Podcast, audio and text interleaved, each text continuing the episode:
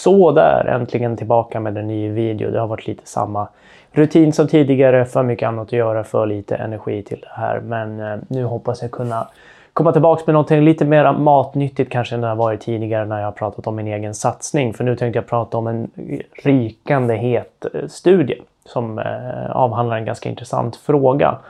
Det här handlar om löpning och det handlar om hur man ska få ut så mycket som möjligt av både sin tid men också sin energi för att få bästa resultat över en viss träningsperiod. Det man hade gjort i den här studien var att man hade delat upp ett gäng eh, måttligt tränade skulle jag säga löpare i två grupper där varje grupp fick genomföra ett av två olika träningsprogram under sex veckors tid. Tanken här var att de skulle träna ungefär tre gånger i veckan med två av de här sex veckorna så var det liksom deload-veckor när man bara körde ett pass varje vecka. Så att ett till tre pass varje vecka mer åt tre hållet då än åt ett hållet.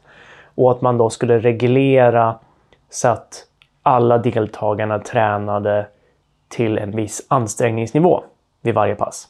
För när man ska jämföra olika träningspass, alltså det här gäller både när man ska jämföra styrketräningsupplägg eller konditionsupplägg, så måste man försöka likställa metoderna med varandra, eller träningsprogrammen med varandra, för att det ska bli jämförbart på något sätt. Så du kan till exempel, om du vill jämföra träning med tunga vikter och träning med lätta vikter när det gäller styrketräning så kan du till exempel likställa att bägge grupper ska lyfta lika mycket vikt vid varje pass, alltså lika många ton. Eller du kan likställa att de ska lyfta tills de har tappat en viss hastighet i sina lyft som en procent av bashastigheten eller någonting i den stilen. Alltså du behöver säkerställa att det, liksom, det finns någonting som är jämförbart här så att du vet att liksom stressen på ett sätt blir jämförbar. Sen kommer det vara väldigt olika så att om du lyfter då lika många ton till exempel när det gäller styrketräning så kommer du nå upp till det liksom snabbare när du har eh, de lätta vikterna eftersom det blir många fler repetitioner på en ändå relativt tung vikt. Men kör du med riktigt tunga vikter så är den vikten visserligen tyngre men det blir inte särskilt mycket mer vikt per set. Eh, eller blir fär, mer, mindre vikt per set då, eftersom du lyfter så mycket färre gånger. När det gäller konditionsträning så är det lite samma grej. Du behöver antingen till exempel liksom likställa då den mekaniska stressen. Att du säger liksom att ja, men du ska göra en viss, viss mängd arbete här. När man pratar om cykling kan du säga att du ska komma upp i en viss mängd kilojoule. Eller träningstid är en annan sån. Alltså du skulle kunna säga att ja, men man ska köra varje pass ska vara en halvtimme eller någonting i den stilen. Och på något sätt då så säger du liksom att så här, men givet en halvtimmes träning med de här två olika metoderna så är det ena eller andra mer överlägset. Liksom. Och så kan man säga det. Är det här ditt fokus så kan du vända dig till det här. Det man hade gjort i den här studien var att man hade satt en gräns vid en given ansträngning som då var 17 på en Borgs RPE-skala som alltså går från 6 till 20 där 20 är maximal ansträngning. Så 17 då alltså väldigt ansträngande eller blir väl eh, mycket ansträngande eller någonting i den stilen eh, som är det verbala, verbala ankaret på den eh, skalan då. Där säger man att när de kom till den punkten så skulle de avsluta det passet. Och det man jämförde var antingen då ett intervallupplägg med högintensiva intervaller eller ett upplägg med måttlig kontinuerlig träning. Alltså någon form av tröskelträning. Så tröskelträningen var då att de skulle köra på en intensitet som motsvarade 97,5% av deras critical speed. Så man hade mätt fram deras critical speed innan träningsperioden. Och så man gjorde, gjorde man det i mitten av träningsperioden och sen då efter träningsperioden. Och så skulle man köra på 97,5% av det så länge man orkade tills man kom till 17. Där avslutade man. Vilket blev ungefär då 20 minuter plus minus kanske 8 minuter per träningspass för den här gruppen. Och den andra gruppen fick köra som sagt högintensiva intervaller på 90% av MAS som är alltså maximal aerobic speed. Det är sista hastigheten man uppnår vid sista etappen under ett eh, VO2 max-test. Och även där så satte man då ett stopp vid 17 på RPE och man körde då intervallerna så att de skulle vara, det skulle vara ungefär 25 procent av tiden som man kunde köra till utmattning på 90 procent av MAS. Så långa skulle intervallerna vara. Så det justerades då också vid, vid, eh, i mitten av, av eh, programmet. Då. Så det blev liksom ett antal intervaller och även här så kom man upp i ungefär 20 minuters träning om man tog bort den passiva vilan mellan intervallerna. Då. Eh, och passiva vilan var två tredjedelar av insatsperioderna skulle den eh, tiden vara. Då. Så att Körde man tre minuter insatsperiod så skulle liksom två minuter passiv vila vara mellan dem. Då.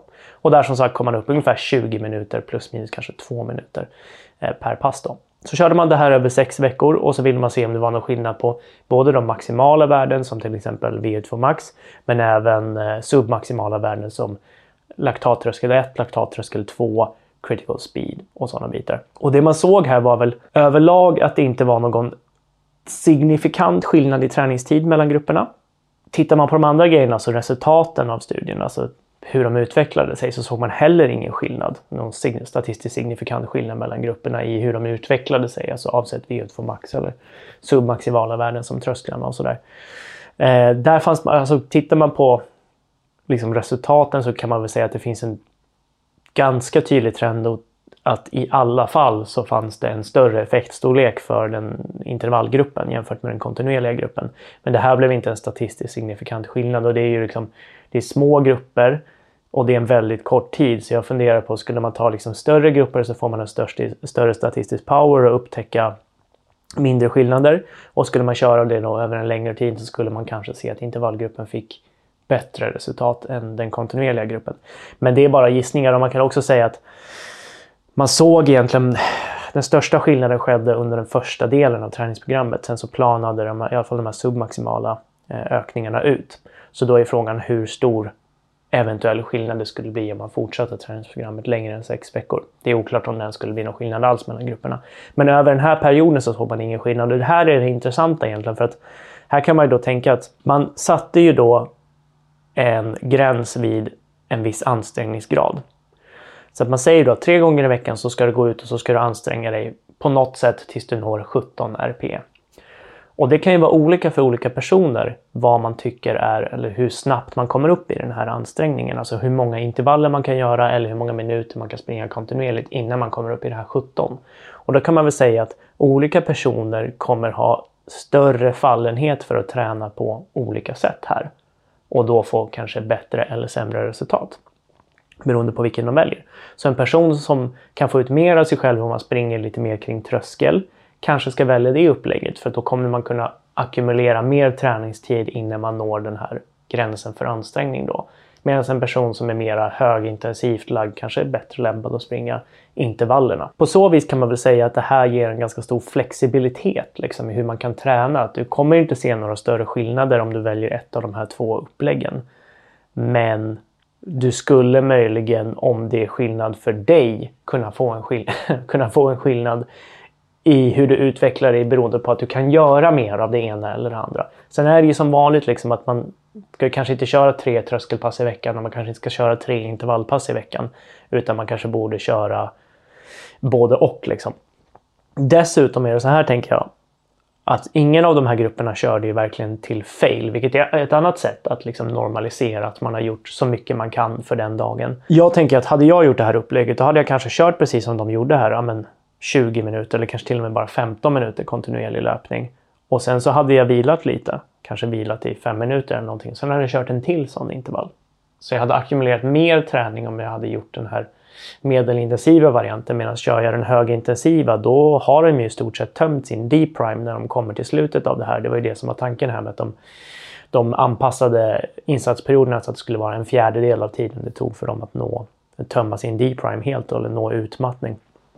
Och det innebär ju då att när du väl liksom har gjort ett antal intervaller så kommer din deep prime vara helt tömd och då kommer det kräva ganska lång tid innan du är helt återhämtad och kan fortsätta med någon sorts kvalitet. Så det kanske är svårt att lägga till mer tid på intervallupplägget men du skulle kunna göra det på det kontinuerliga upplägget om du bara vilade lite innan du gör nästa insats. Och det är väl lite det som är grejen här att, att alltid liksom köra samma tid kommer bli lite meningslöst. För hade de verkligen kört så mycket som de kunde så hade de troligen kunnat få ut mer av det här måttligt intensiva upplägget. Och det är lite det som är grejen när du sänker intensiteten, är att du kan göra mer av det arbetet.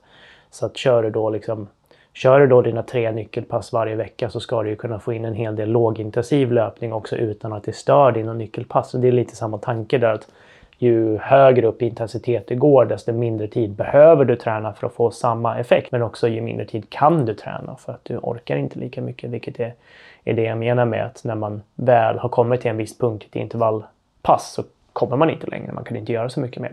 Så det är väl mina takeaways här, att det här är liksom ett sätt att kunna vara mer flexibel möjligen. Men återigen, som precis som alltid när man, när man liksom ska jämföra två, två träningsprogram med varandra så måste man säga liksom att men på grund av hur man valde att jämföra det här så har man inte utforskat allting. Och det kan man aldrig göra. Men ska du bara köra till en viss ansträngningsgrad varje pass så verkar det vara ganska lika i hur kroppen svarar på det. Och det innebär i det här fallet i alla fall också att du kommer träna ungefär lika mycket vid varje tillfälle. Eh, oavsett vilket du väljer då. Så att beroende på vad du föredrar så kanske du ska välja det och få ut mest av din träningstid och din ansträngning. Det var allt för idag. Vi ses och hörs väl när vi gör det helt enkelt.